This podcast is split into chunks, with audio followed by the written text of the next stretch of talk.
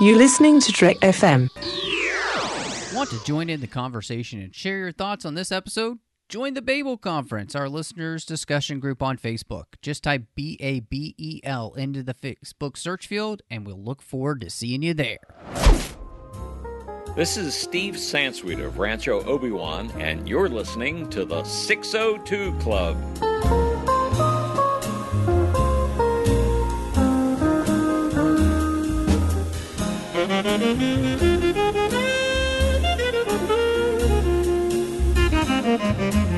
Welcome to the 602 Club, Trek FM's local watering hole. I'm so excited to be here. Uh, we have a really great show for you, and I'm I don't know if these two people have recorded together before. Cannot remember. Oh, okay, have. you have. Okay. Yeah. Well, thank you for ruining it, John. The the suspense was killing everybody, and now it's gone. Well, Um, I'll, I guess we can wrap up and go home. So- all right. Well, catch you all later. but um, you guys know that I can't do this alone, and I'm really glad that Christy is is feeling better and is back here in form in the 602 Club. Christy, how you doing? Much better, thank you, and thank you guys for thinking of me. But uh, I I'm so glad to be back and talk about this audiobook because I got to tell you, I love Dooku and I love Ventress, so I was excited. I mean, who doesn't love good Dooku? So, um, yeah. uh, and as you heard, of course, uh, you know, we have the illustrious John Mills back, my co host from Aggressive Negotiations, and also Dooku aficionado. oh, very much so. Very much. Huge Dooku fan. I've always, always, uh, gosh, I, it was a very long time ago. I even uh, wrote something way back lost in the mists called like who weeps for Dooku because I was always like he's the one guy that never gets any sympathy for his his fall and it's like come on there's a tragic story in here somewhere so I was really happy and now your time has yes come. thrillingly it's here Yeah, and I think I think that's really interesting. Is that you know I think you're absolutely right, John. Dooku almost became like the forgotten Sith, and now we're really opening the book on his life. And in many ways, it, this book, I just this audio book, uh, audio drama. Uh, just to, to kind of guess we'll jump right into some things um, but i think it, it kind of reminds me of what the plagueis book did for palpatine back in the day this this audio drama really does a lot of that same thing for for dooku Yeah, I, I it does. Um, I, I think it adds a lot of really interesting layering, but at the you know at at the same time, it adds layering in the sense that uh, the the other work that got released recently, Master and Apprentice, that it feels very authentic. This feels like I'm learning something that makes sense and totally lines up with how I felt about the character. So while there are things that are unexpected, there's nothing that is unwelcome. There's nothing that is a revelation where I say, "Oh, well, that doesn't really work out too well."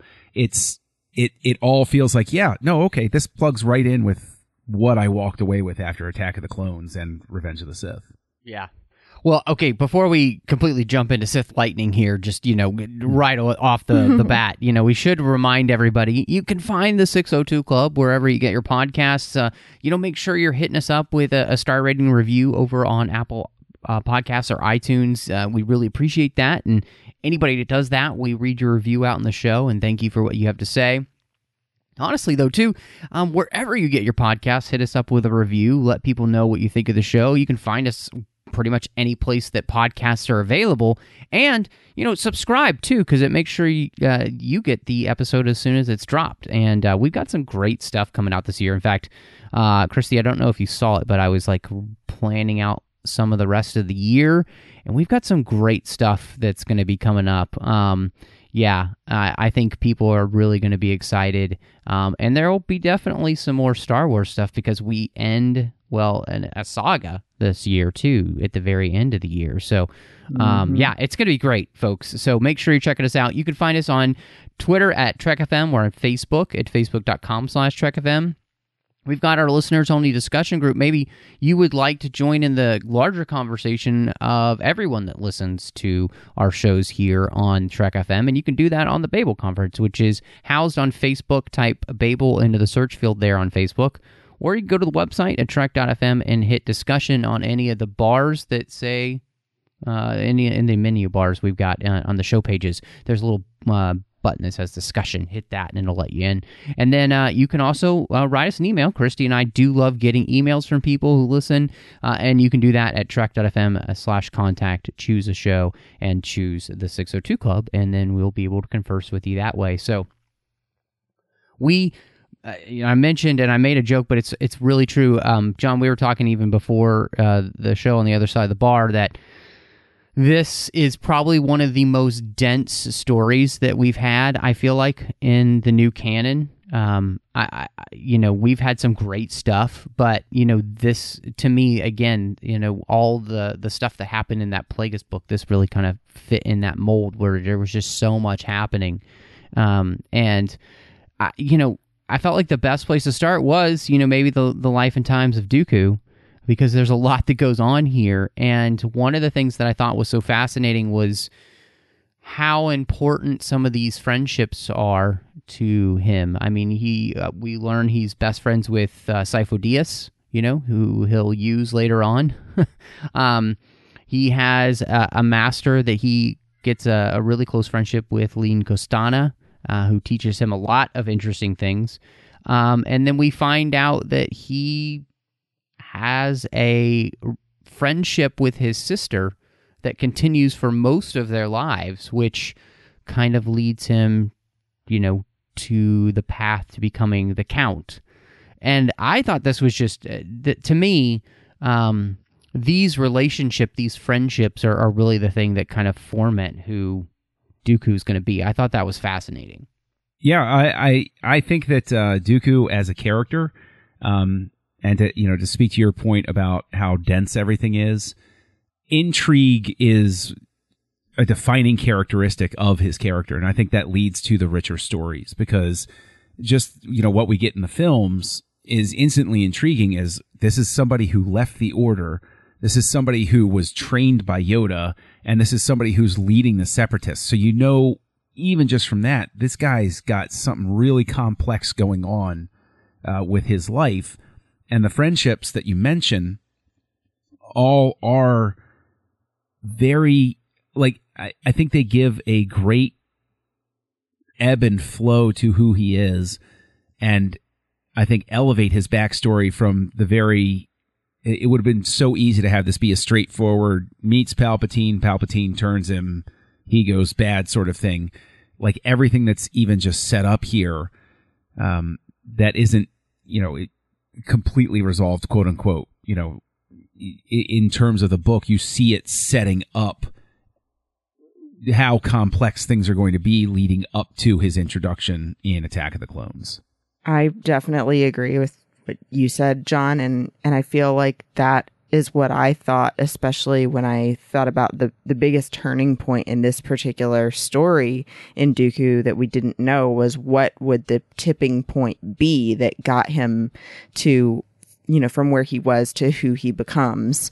Um, and I mean, we don't technically get that um, fully fleshed out um, until like right at the end, but I do think that it's the best way to tell this kind of story is showing that it was really a long way to go for him, that he didn't start out as a terrible person and even went most of his life clearly with these really strong friendships and working with the Jedi and being a Jedi master and a lot of things that I didn't expect to go on for so long with you thinking he's a good person. So then it really kind of makes it even more of a tragedy because you're going, wow, it could have ended up so much differently for him. Yeah, uh, exactly. Exactly. You, you know, you mentioning that, Christy, uh, really brings to mind just how similar and in a lot of ways, you know, his story becomes with like Anakin. You know, I mean, you, you end up with a lot of some similarities. It, it, he's kind of like an interesting mirror for, for what Anakin will go through, and and honestly, it's it's fascinating to me because I was kind of thinking about, um, you know, uh, Dooku, and and what it is that that kind of makes him like make that 180, and in many ways, I feel like it's the same thing that we really see that most Jedi end up falling because uh, it was it, it just it was stuck in my brain, you know, this idea that once you start down the dark path, forever, forever will it dominate your destiny. And we see Yeah. that very early. It and it happens the moment that Dooku is on Serenno with the Jedi at- when he's an initiate and he meets his sister and realizes kind of who this is and that that starts him down this dark and there's even that darkness that happens there on Serenno um, and I was thinking about this how you know Dooku's kind of possessive secret relationship with his sister is that thing that continually I feel like chips away at his um almost goodness like his his his connection with with the jedi with their teachings. And we i mean y- you connect that with everybody in this book that seems to have serious issues uh, throughout the book. We'll get another jedi who who has these kind of issues. It's all because of attachment you know? Um, and so you you see here why the jedi harp on this so much because it really is the thing that helps lead so many of them that we see down a very dark path because they cannot seem to find a way to let go. And I thought that that was fascinating, you know, because his sister Jenza really is the one that kind of ends up being the catalyst, you know? Right. Yeah. Well, and I think it's it also shows that you could go down the dark side so easily that it's something that it you feel bad for him and for all Jedi for that no attachment policy because everyone wants to know their family, especially if you were taken as a baby and never got to even meet them. You know, I mean, you wouldn't remember anything. But then again, it's like you're saying, Matt, like it's technically selfishness because it's lying by omission by hiding that from everyone in the Jedi Order. And then it's also that selfishness of, well, I don't care what they say. I want a relationship with her. So I'm going to keep it anyway. So I, I see it sort of starts you down that path and then you just can't get out of it. And I, I, I think what's especially interesting about that is that this entire book does a great. What I've always loved about the prequels themselves is they have these moments that add a lot of shading to, you know, the the later stories that we've seen before. And in this specific circumstance, seeing Dooku's life mapped out like that, like you're like you're talking about, Christy, is gives so much shading to what Yoda says in the Phantom Menace when he says, you know, grave danger I, I see in his training. Like he's he's seeing the potential for Anakin going Dooku.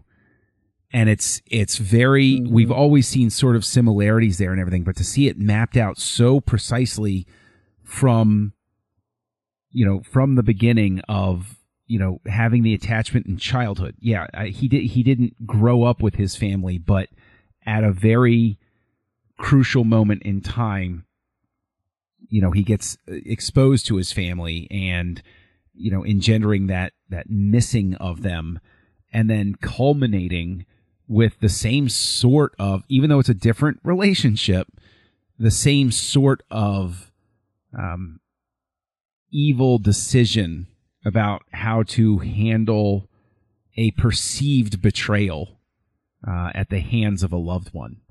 Um, and seeing that echo Anakin's is, I think one of one of the neatest things is because you know Lucas himself always talked about you know the echo, the tone poem, and you can very much see that at play here uh, through every step, and it's it's really fascinating. Well, and, and what was interesting is watching Dooku. You know, Christy, you mentioned this whole idea of like him saying, "No, I'm going to do it anyway," which is exactly uh, Anakin, right? Like, no, I'll do what I want. I'm Mhm. special, and and Dooku knows that too, much like Anakin does. He knows that he is probably the best Jedi of his generation. I mean, he's like the Hermione Granger of of uh, you know the Star Wars universe in the sense that like he uh, you know she's called the best witch of her age. Like she's extremely bright she's extremely intelligent and she's super smart um, and she's a super accomplished right? And that's exactly who Dooku is. He's the perfectionist. He's the one who always has to be the best and that has made him the best. And so uh, and he knows it. And and that kind of like control freak nature almost he feels like it puts him in a special category. And the moment that he makes the decision to disobey the council with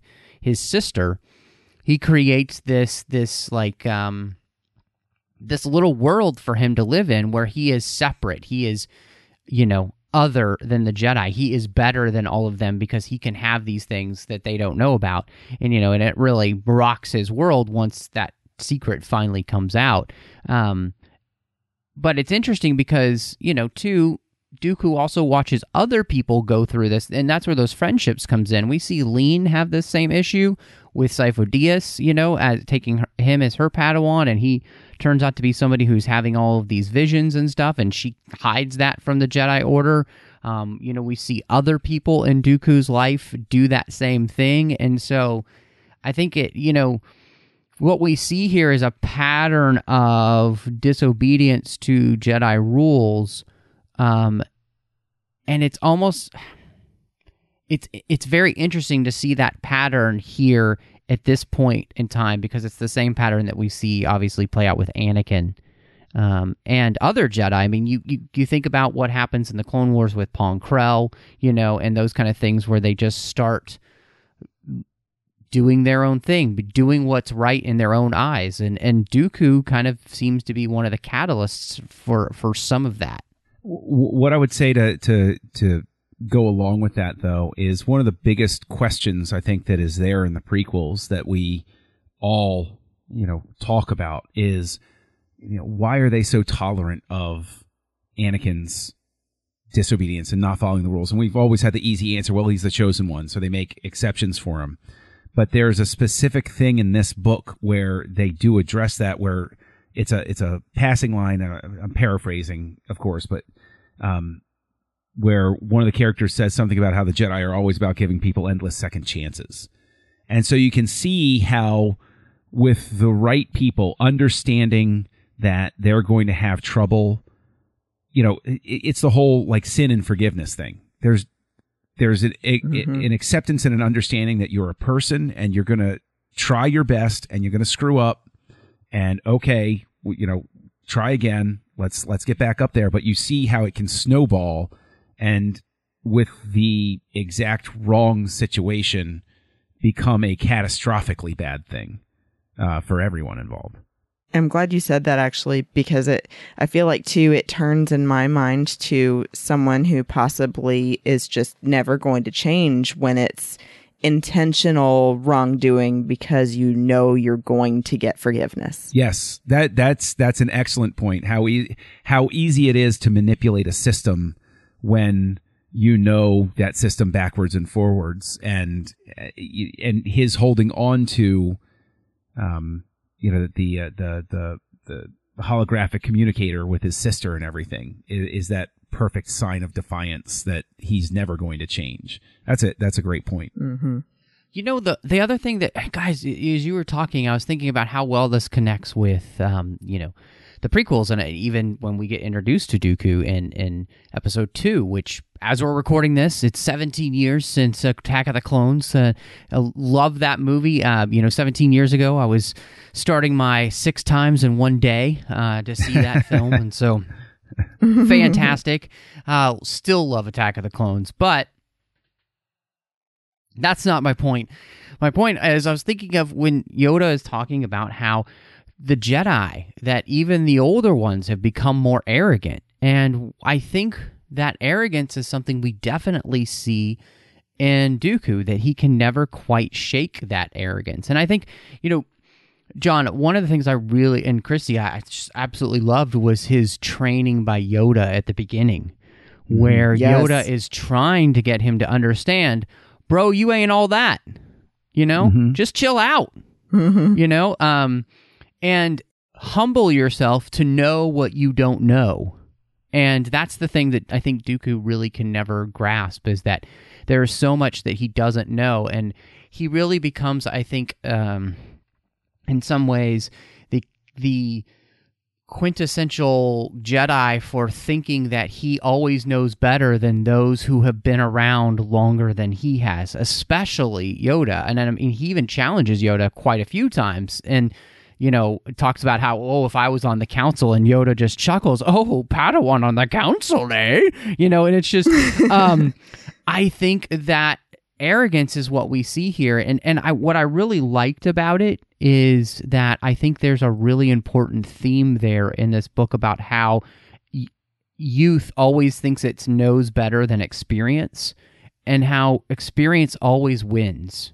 Um, and what we continue to see, I think, throughout you know the rest of the prequels is we get many, many Jedi who disregard the past in a way that they shouldn't. You know, Yoda always is saying in this book, "Let go of the past." What he what he's saying is, "Let go of attachment, not the lessons of the past." And there's a real fine line that most people aren't. I seem I feel like getting from Yoda here. So just real. I mean, his training by Yoda to me was one of the highlights because I thought it was something I would have actually kind of liked to have seen in the sequels with Rey and and Luke, him just like making her wait for a very long time until she's ready, you know, kind of like the samurai master making the kid wait at the door, you know, month after month after month until finally it's time, you know. So anyway, I just I'm I'm babbling now. No, no, no, No, no, no. no. I, I, you know, I, I think that an interesting, another echo that's interesting is we've only really seen Yoda actively uh, training Luke. Yoda's specific style has been laid out there in Empire Strikes Back, and this is a way where we can see Yoda approaching how he would approach a different student than Luke. Luke is, you know, oh, I'm the helpless little man. Oh, ha ha ha. Oh, this is how you treat a stranger. Really? And that humbles Luke.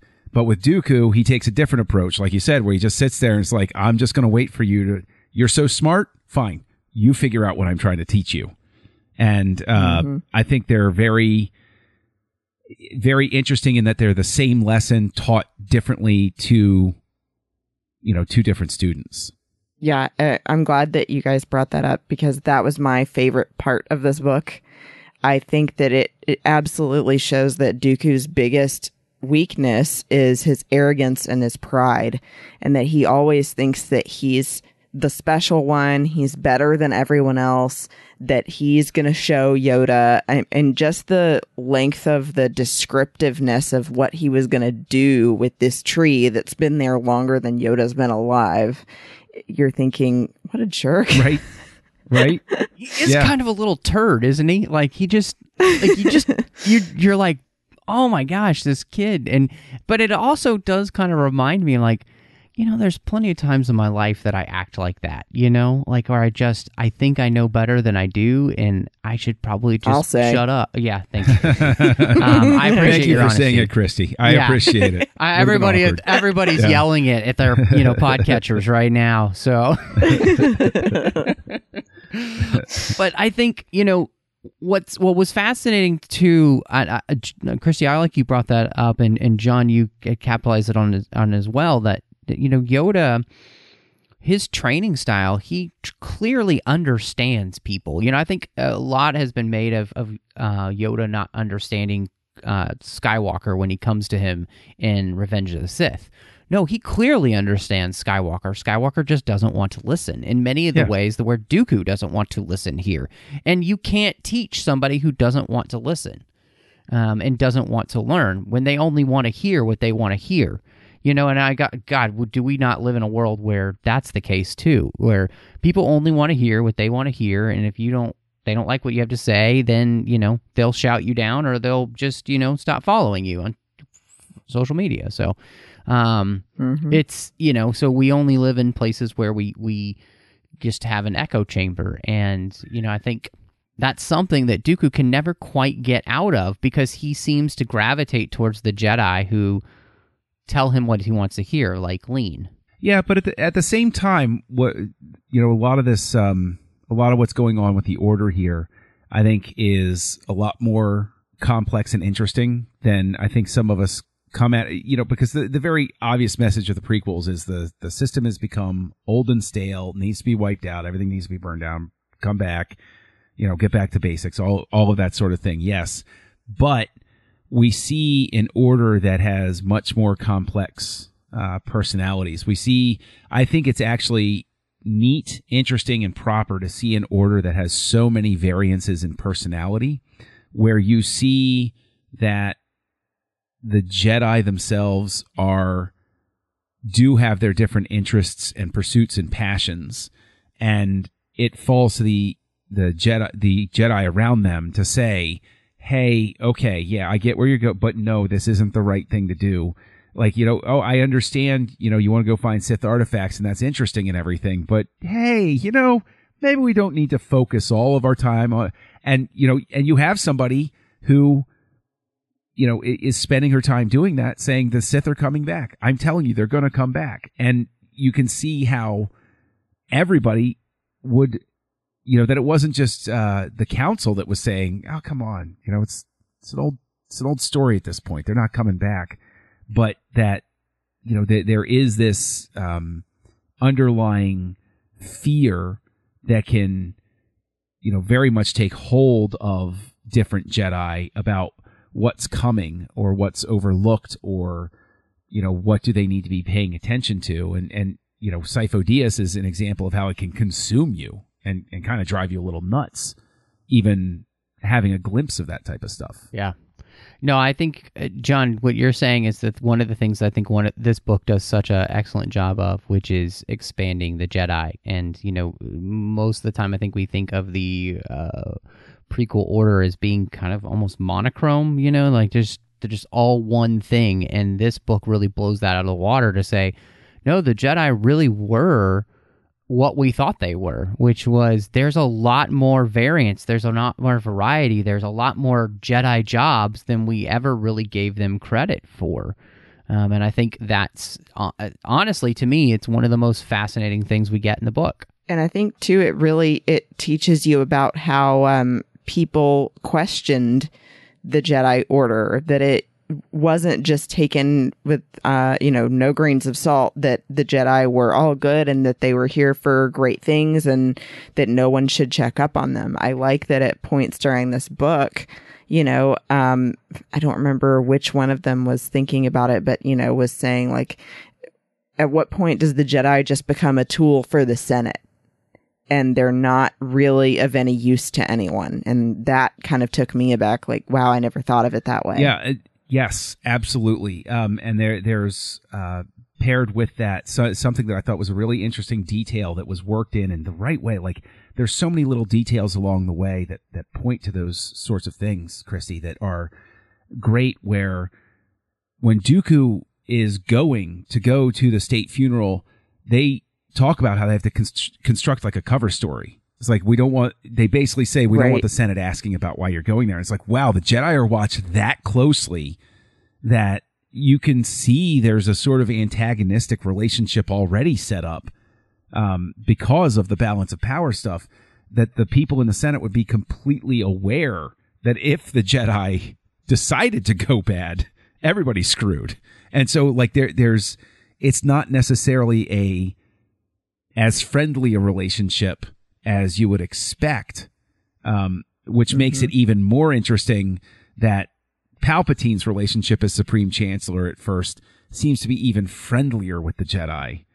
Like it, it, it casts him in a very interesting light as to why, you know, at the beginning of Attack of the Clones when Palpatine's playing nice, it has that shot of Yoda just like giving him the stink eye, like, what's it, something's not right here. That's like my favorite shot from that movie. Yeah, just FYI. Just when he gave him the stink eye, I was like, man, they really nailed CGI Yoda. Um, yeah. uh, no, I think you're, Christy. You brought that up, and I think it's a, it's so important, John. I think we even mentioned that in um, our talk about Master and Apprentice, like that the Jedi, uh, you know, one of their roles seems to have become police officers of the galaxy instead of really following the Force. And I, I think, you know, as you were mentioning, you know, Lene doing her thing with um, the Sith uh, artifacts and all, and and the different Jedi with their different interests and responsibilities and things. What we see here is like really the Jedi being pulled farther and farther away from those ancient Jedi that you know we learn from you know some of their uh, old traditions their you know, like the meditation rap the prayer of the three all of these kind of things that the Jedi seem to have been pulled away from because their focus has not become so much the Force. Their focus has become training to basically be police officers of the galaxy, which Mm-hmm. it's so much more about like lightsaber training than it is about Force training, really. You know, and so I, I think that's a really, I mean, and and you can see why Yoda then wants somebody to be broken down like Dooku uh, to stop being so arrogant because if you're really going to cr- try and create good Jedi for this galaxy, they need to be more than just police officers. but there's even that um that that very interesting note where um they're having the the the practice duel and somebody says oh well lightsaber versus lightsaber like that's ever going to happen uh, you know like it's just it's just uh, that little because you mentioned how you know the lightsaber training and everything like that it's like it it's that little hint of it's so what goes down when we get to revenge of the sith is so incredibly weird. Like it, it's all it already you know it's Jedi versus Jedi and everything like that. But you know Maul showing up and then Dooku going back, like it's it's not even entertained as a real possibility that there's going to be lightsaber on lightsaber combat in their lifetimes. That the only thing they're gonna you know Right. it's, it's just a thing we do. It's an old form. It's a tradition. It's a demonstration, but it's never going to be a real thing. Exactly. Is what they think. yeah. Yeah. That's a good point. What did um you know kind of talking about you know this the whole expanding the Jedi thing? How did you guys feel about the temple basically being Hogwarts for Jedi? You know, with their they're put into houses, aka clans. You know, and and um that they have those little clans that then you know then they get picked by a master. It's kind of you know I thought it was it it honestly it just seems smart. Like you've got to have a way to break up Yeah. these these Jedi kids um, and, and when they're old enough to start really, you know, becoming initiates and everything. Um, but it was kind of funny to me that it was like, oh, I can see some of the different influences from some of the other franchises uh, at play in this book, and that was definitely one of them. Well, I mean, if you're going to go down that road, does that mean that we should entertain the possibility of getting like a Jedi version of Quidditch in one of these books at some point? oh, that would be great. That'd be pretty interesting.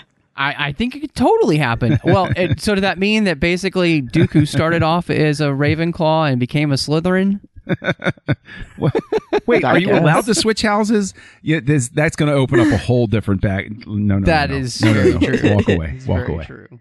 But no, I, I was totally getting that vibe too, and so was Michael, um, my husband, because it, especially when they're, um, Sifo-Dyas and Dooku are breaking into the room full of artifacts. I felt like it was Secrets? just like, yeah, and Oh, like jeez, Marauders yeah. map stuff, and uh, I did mean to ask too if uh, you guys were thinking that it was a an ode to Attack of the Clones, mentioning the sand so much. yes. That was Yes. pretty funny. yeah. No, I, what I think it does is it kind of again. I think this book helps kind of breathe life into the Jedi Order of this time period. And and John, you and I were talking a little bit again before we recording, and just this idea of that this book I think really shows the validity of doing prequels because you can add so much to the world that you didn't know and it, I think this book really revolutionizes what we think of of you know the Jedi now in that time period but also what we think of these characters like Dooku and Yoda. I mean really has added a whole nother layer to them which I think is fascinating. Um and you know we were talking about this a little bit with Master and Apprentice but I think it gets even deeper here.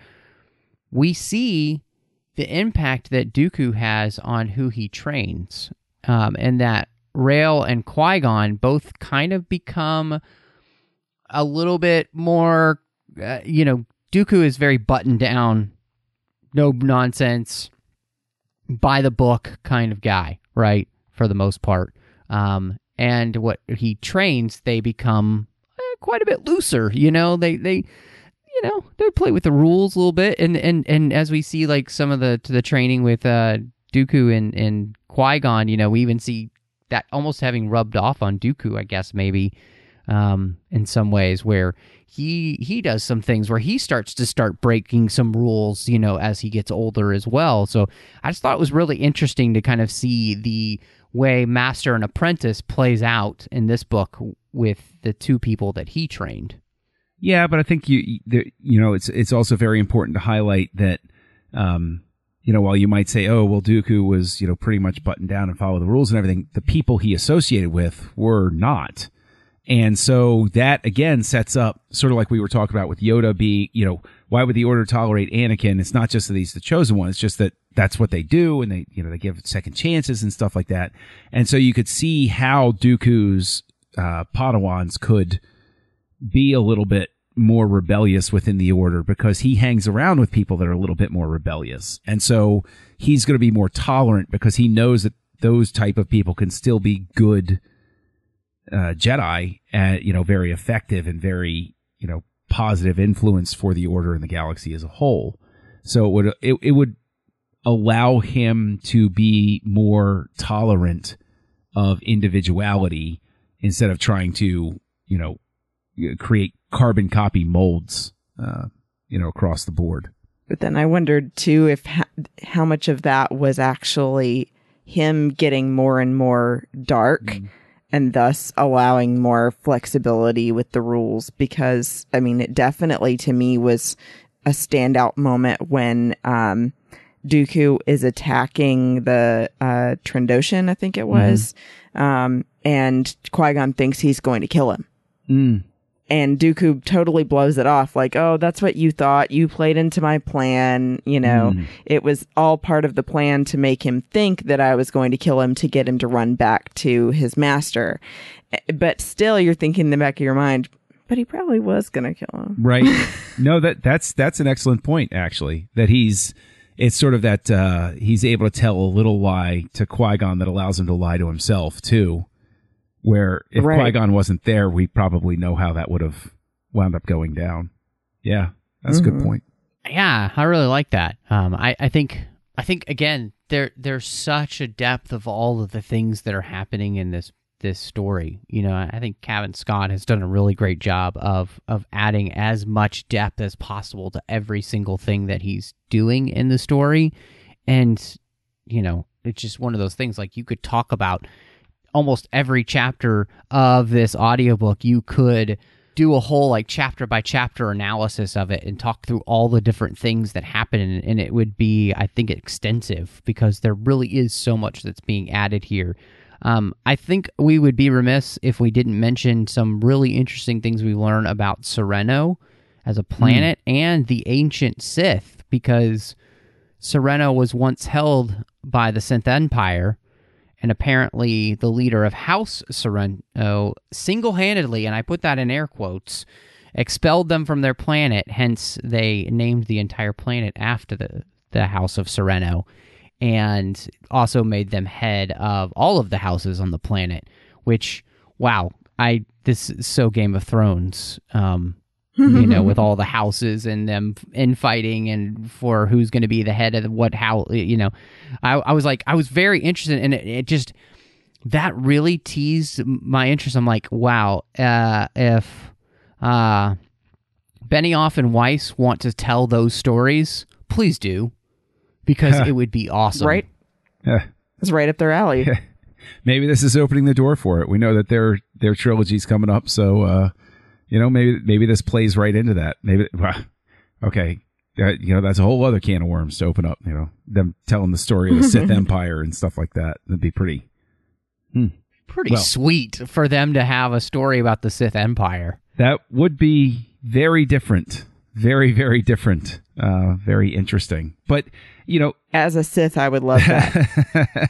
you know, but but the thing is, talking about the Sith like the thing that's that's really just so interesting is you know Dooku reinforces this idea you know Christy you were saying earlier how you know we learned that Dooku didn't start bad that it, it, it was a lifelong process to come to a point you know little little bits along the way that culminate in a big dramatic moment and mm-hmm.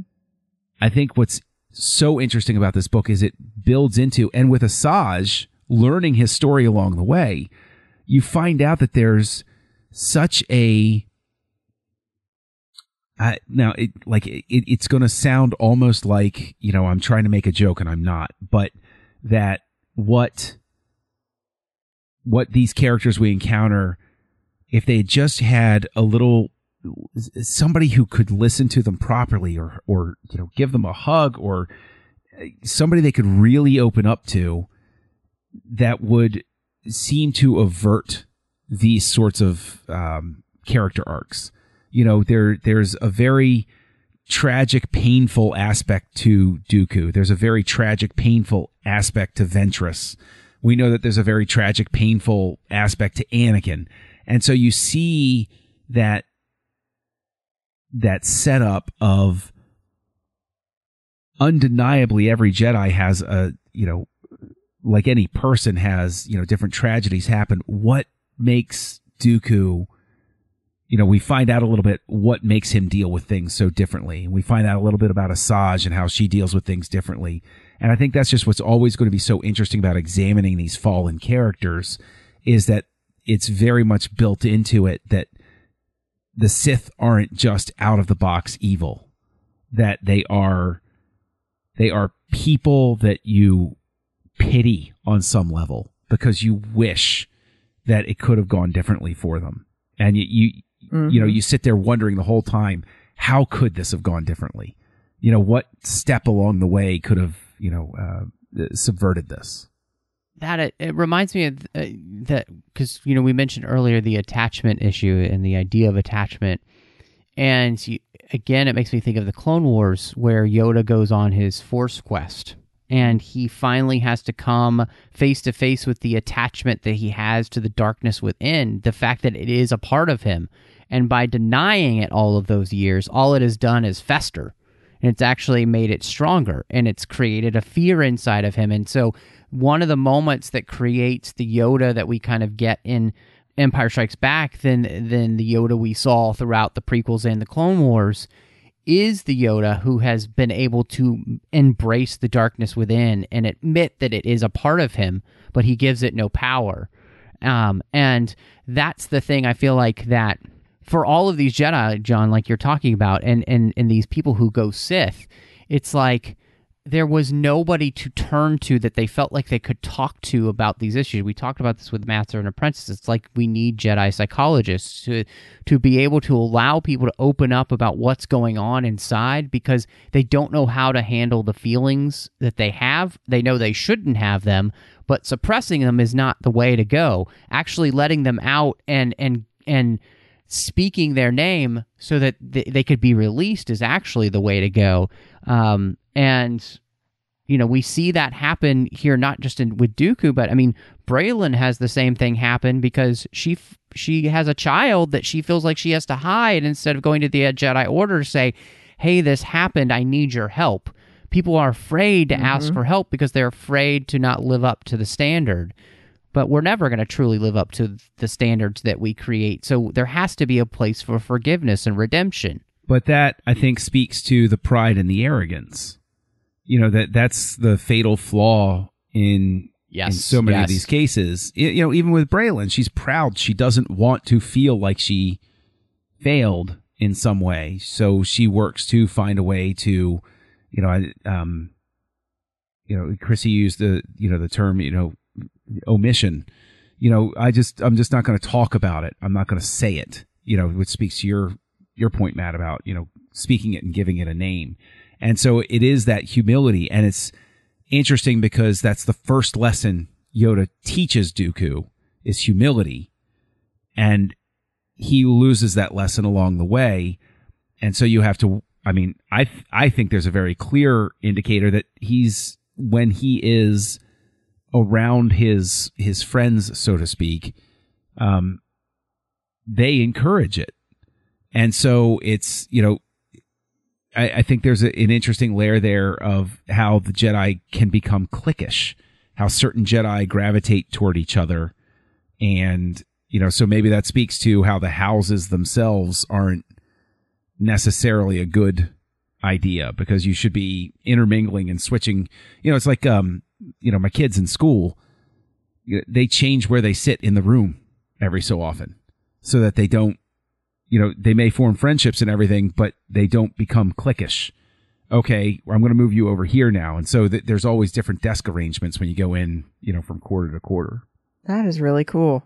Yeah, it's kind of neat. It's kind of neat. And uh, you know, I don't know how well it works, but uh, they're trying. They're trying. It is. I mean, to me, the the most fascinating thing is is seeing how. You know, I, I love when Dooku and Yoda are having the conversation after, you know, Braylon, everything is uncovered, and he says she was afraid to come to us. Why was she afraid? She was afraid what we would do to her. And Yoda says, "Do we would give her kindness? Basically, we we would have helped her." You know, um, and and and that's so fascinating, John. Like you said earlier, like the Jedi are full of giving people second chances. In fact, we actually see in the book that Braylon works very hard to earn her place back with the Jedi, um, and that later on when Dooku asks for her help, she will help him, but not to the point where she would go against the Jedi because she has worked so hard to earn. Um, she's been forgiven, but she's earned the redemption. Then you know she she's she's found the redemption, and so we see that the Jedi are actually very much willing to do this. And like you said, John, I think uh, really what it comes down to is is the pride that people have. It's their own attachment to their own pride that doesn't allow them to show weakness, and it makes them arrogant, which makes them feel like they have to hide things from the Order. Um, and uh, yeah, it's it's just it's kind of sad that it ends up like that, and it reminds me of the fact that the the saddest story here is Asajj's. You know hers is a sad story. And when we hear the the litany of awful things that have happened to her in this it is i mean it's a wonder that she turns out anyway at all. Like Yeah, I, I mean, it, I think it's a treat that we get, you know, Asajj's a little bit more of Asajj's story because that's a character who shows up basically in the Clone Wars, and now we've gotten her whole life story, and I've enjoyed every bit of it. Finding out about her, it's been it's been a treat. I'm glad we have this piece of it now. I agree, and uh, and I think too that it's a really interesting way to tell Dooku's story to have it be a series of flashbacks and flash forwards, um, and you know the intermingling of um, suddenly it being Ventress and Ky narrating what's happening with Dooku. Um, I, I just think it's so much more interesting than it p- possibly would have been just coming from Dooku's point of view, looking back on his own life.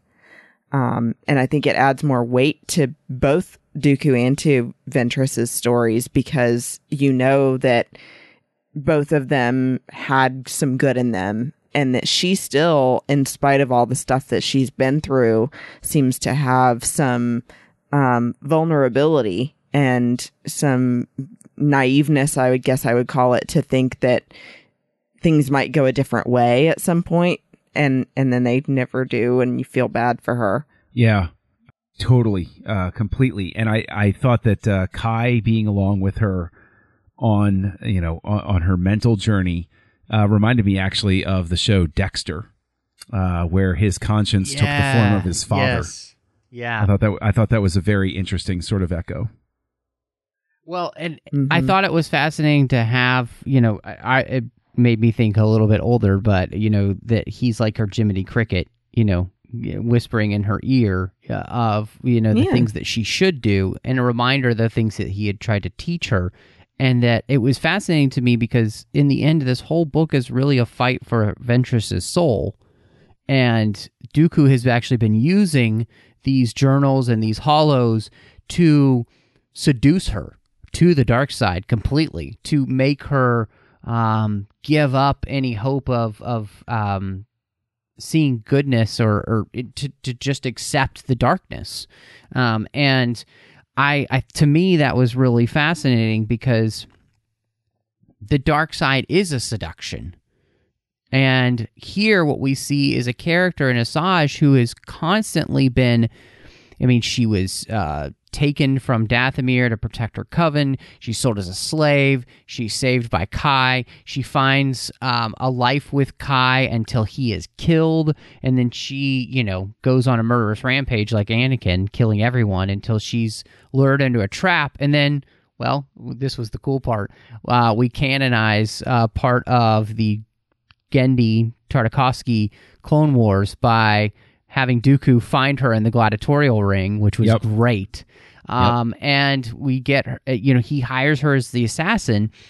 And this whole time, though, psychologically for her, she just wants basically somebody to accept her and to love her and to teach her, just like any person would, like man or woman. We we all desire that. And she's willing to basically sacrifice her freedom to become a slave to find what she's looking for.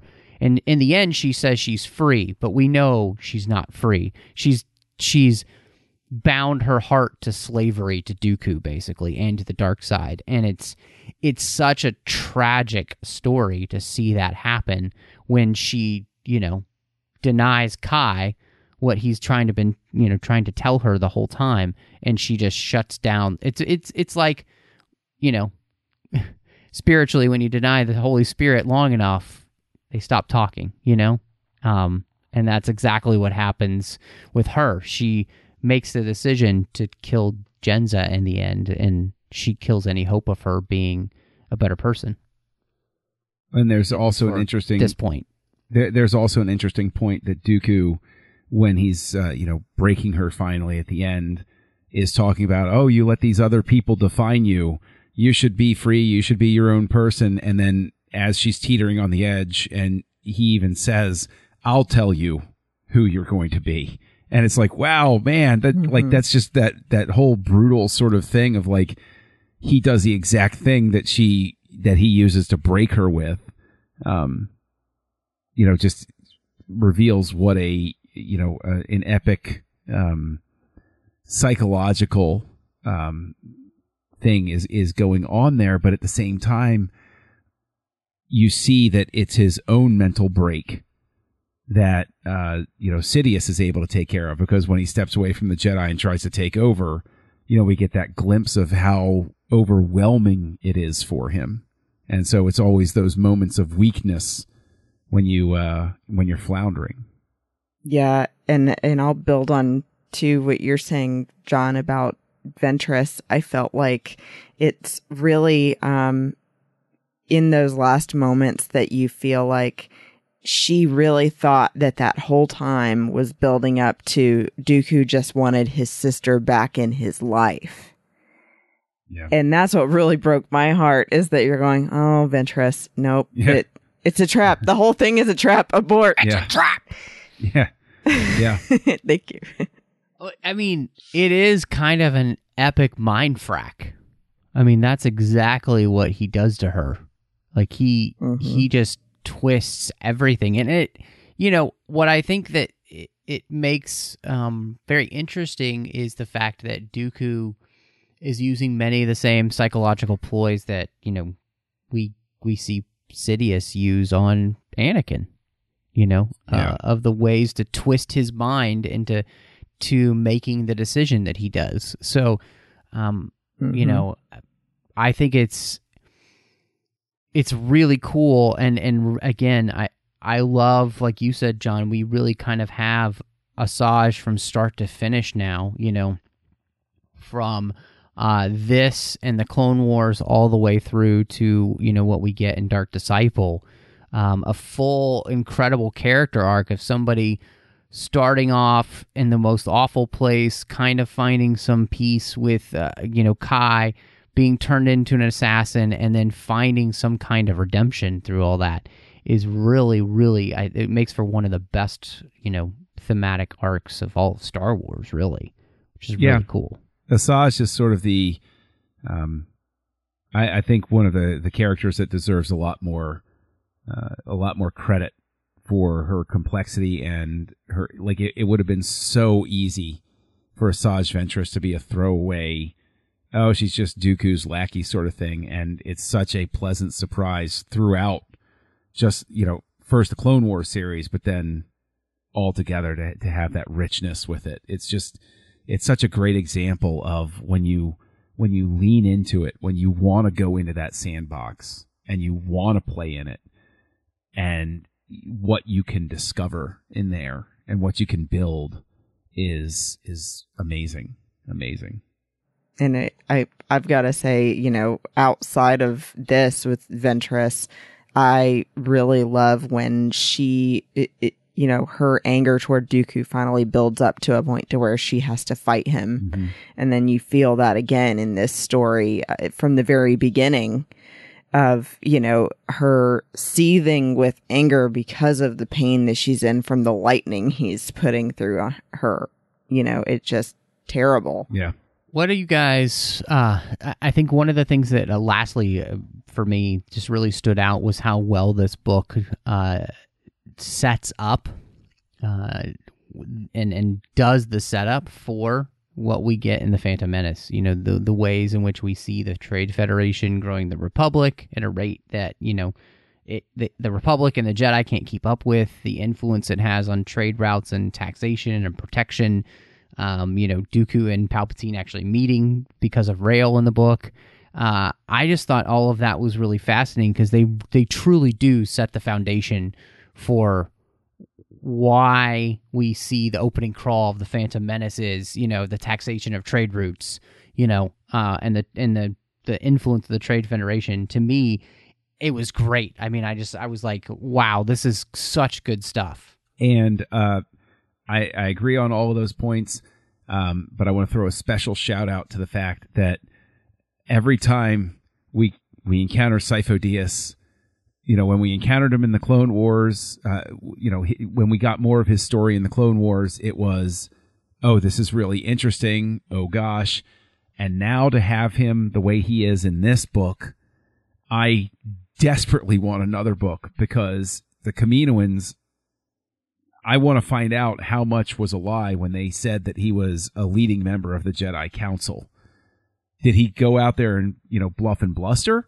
Or was that the truth? Or was that like, that's another one of those little layers that I think is, is set, you know, to speak to your point about setting up. I come out of this saying, no, no, no, I want more. Give me another one. I need another one now. let, let, let's get further down the, the, the road here. Yeah. No. Yeah, God, I- just kind of thinking through that now, and I'm like, dang it, I need another book right now. Yes. Um. and we might get one Yeah, we could. I mean, and, and, and you know, this is the first time that they had done uh, specifically just an audio drama from Del Rey and Random House. So you know, this could be something that they continue. Uh, and with the success of this one, I think story wise, I would be completely for it. Um, and I'm not normally an audiobook person, but this the way that they presented this and everything, it created like those old audio dramas that I loved listening to as kids. Um, and that I would spend hours listening to, and this this really did that for me as well. So, uh, where do you guys come down on this? You- Where, you know, if you were going to put a rating on it here, you know, five or ten, or between, you know, whatever you want to do, uh, I'm really interested to see what you guys think. So I, I definitely have to say I found very few drawbacks at all to this negatively for me. Um, I think that it definitely adds all of this addition to a world that we know has so much in it already. You know, with Dooku um, and with Ventress, it, we just never fully got a fleshed out story though. And so finally getting to see what it takes in Dooku's life to lead him to being a Sith. Um, and I, I love the moment even because this is an audio drama where you hear Palpatine saying apprentice in his creepy Oh, voice. Uh, because Dooku's having the voices in his head Yeah. um, I think is a great foreshadowing. Um, and like I said before, I loved Ventress, uh, after I saw her in Clone Wars. So getting more Ventress made me happy. And I liked this way of telling the story with the flashing back and forward and her being like the narrator. So I- think that the only thing I would say was a- a little bit of a negative for me was, uh, at times the voice of Dooku sounded more like Ewan McGregor's Obi-Wan. So that kind of took me, um, made me a little confused at points because I was thinking I was listening to Obi-Wan. when I knew I wasn't, but you know, No, no, no. I, I agree with you. There, there are a couple of points where the vocal similarities between um, now I'll never say that Rael was. You know, I always knew who was speaking then. Um, but Yeah. uh, like Sifo Dyas and Dooku during some of the heightened tension scenes and stuff like that, it was like, wait, wait you know, okay, who Who's said here? that? Um, Yeah. which is I, I'm not offering as any sort of you know like you know harsh knock on anything. It's just it, it got a little mixed up, and it, it maybe the solution was just spacing out their dialogue a little differently or something like that. But I can honestly say that as a fan, I th- you know this is a plus. This is this is right up my alley. Loved it, loved it, loved it. Um, it was something that was engrossing enough that I thought I could get away with listening to it at work uh, at my desk, and I wound up sort of like spacing out and paying more attention to it than uh, than the screen in front of me. I was like, oh, I got to turn that off. Um, so that you know that that's a high compliment. I don't think that there's really an entry point for a non-fan. Um, that is, you know, one of the the drawbacks, but at the same time, this is not at all geared toward a non-fan. This isn't the sort of thing where I'm going to say, "Oh, you've never seen Star Wars before. Here, I'm going to use Dooku Lost Jedi and, and and get you on board." This is this is for the initiate. This is for somebody who's along for the ride, and that's fine. And um, so, yeah, uh, high marks. Um, really enjoyed it. Really glad that uh, that I took the plunge with it. And I guess we should give actual numbers. Mine was a nine out of ten. FYI. Oh, um, mine. Uh, wow, I didn't think in terms of yeah, nine out of ten. That sounds good. I'll go with that. I'll copy Christy. That's always a good. It's always a good move. Follow the leader here. or I copied you. it depends on who had the vision first. I don't know who's having the vision right now. This moss is just awful. Yeah. Um, which I I just want to say that up front. Like, there's so many things that we didn't get a chance to talk about that happened in this novel because again, this this this this audio novel is just jam packed full of things that would be incredible even on their own to to just talk through. Um, and so I, I hope that everybody will pick this up. I think it's so worth the listen. Um, I'm gonna go. Um, I'm gonna actually say I feel like this is ten for ten for me. It's it's uh it's very aw- uh, seldom that I give a rating like that. But honestly, this and Master and Apprentice have both been at the top of the Star Wars storytelling game. And like you said, John, you know, this isn't something you give to just anybody, right? But this really is made for the Star Wars fan, and I appreciate that. You know, not everything has to be for the, you know, the, the fan who's just not really as much into things. But this mm-hmm. one is really a reward for all the fans who who want all of that connection, all those little pieces. I mean, we didn't even talk about the fact that this is another place where we're talking about relics and and stuff like Yeah, that. Like they just right. keep pulling in all of this stuff, and it just I was engrossed. I've listened to this twice, and I could listen to it again, and I still feel like I'd be pulling things out of it. And I've got like a page of like mm-hmm. ridiculous, like you know, brilliant, you know, beautiful mind notes about this thing. You were drawing Yeah. the connections. um, yeah, drawing the connections. You're gonna wind up like uh, Charlie from Sunny, Always Sunny in Philadelphia. Yeah. so I just this is this is fantastic. I mean, this is what I want from uh, Star Wars and its expanded universe fiction. Um, you know, it. uh, This is what I want from the new canon. I'm so happy that this stuff has been coming out. I'm so happy that the last three books uh, and and this audio drama have been in the prequel tr- uh, era. Uh, I think it just shows you how rich this era is. Like it is vast, and there's so much more they could do in it. So I hope that they'll continue. Uh, and I'm really glad we got a chance to talk about it together. Thank you to our associate producers here through Patreon, Ken Tripp, Davis Grayson, Daniel Noa, and Ryan Maillet for supporting the 602 Club here through Patreon, as well as the entire network. Uh, you know, Trek FM is a large network. We have so much that's coming out each and every week. We can't do it alone. So um, we just ask you go over to uh, patreon.com slash trekfm and see how you can be part of our team um, every little bit does help but we have some great contribution levels that gi- give you even more perks uh, for it and uh, in the end we want to say thank you to all of those who do support us and uh, we encourage you to find a way to help us out uh, every little bit truly does help. So, uh, John, it is always great to have you back in the 602 Club, but um, let everybody know, you know, maybe they want to talk some more Star Wars or see what else is going on with you. Where can they find you online? Well, look for Kessel Junkie. That's my name online. Uh, you can go to kesseljunkie.com and see me being a scamp on my blog. Uh, so, kind of lurk around Twitter every so often, but mostly active on um, Letterboxd and uh, Goodreads. Um, and you can find me over on the Nerd Party Network, uh, co-hosting two different shows.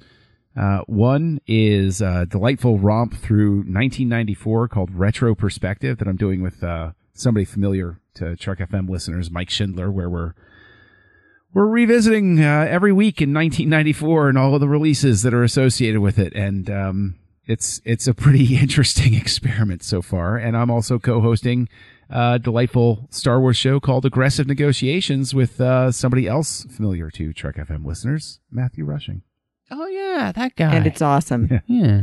Yeah. Hey, um, so uh, Chrissy, you know, uh, I heard a little thing on the the social media interwebs that um, you have some exciting places where people can find you. Uh, just a little bit.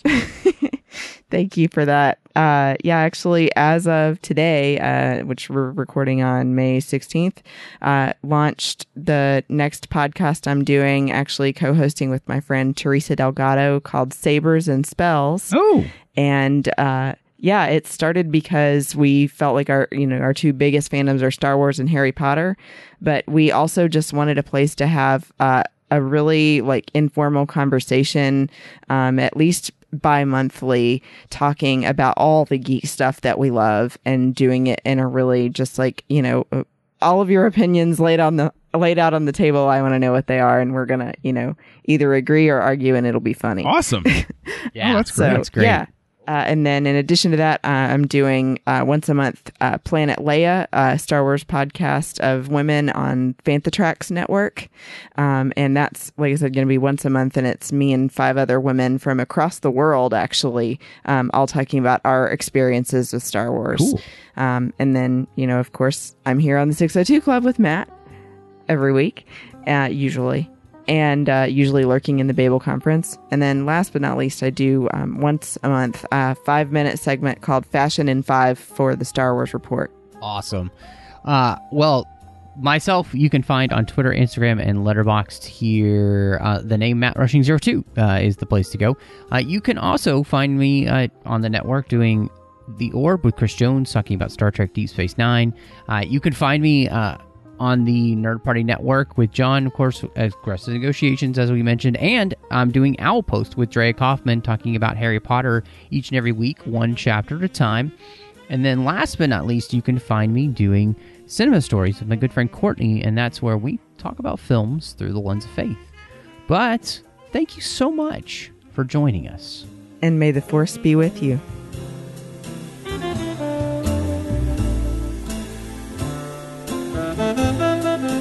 Thank